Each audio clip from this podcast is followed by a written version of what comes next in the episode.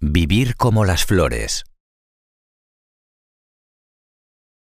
Un joven se dirige a su maestro. Maestro, ¿qué debo hacer para no sentirme molesto con algunas personas? Unas hablan demasiado, otras son ignorantes, algunas son indiferentes.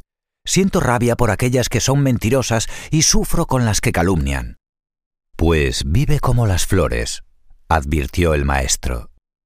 ¿Y cómo es vivir como las flores? preguntó el discípulo. Pon atención a esas flores, continuó el maestro señalando unos lirios que crecían en el jardín. Ellas nacen en el estiércol, sin embargo son puras y perfumadas. Extraen del abono maloliente todo aquello que les es útil y saludable, pero no permiten que lo agrio de la tierra manche la frescura de sus pétalos. Es justo angustiarse con las propias culpas, pero no es sabio permitir que los vicios de los demás te incomoden. Los defectos de ellos son de ellos y no tuyos. Y si no son tuyos, no hay motivo para molestarse.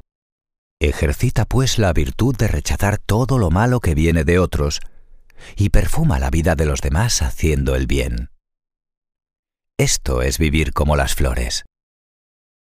Colorín colorado, este cuento se ha acabado.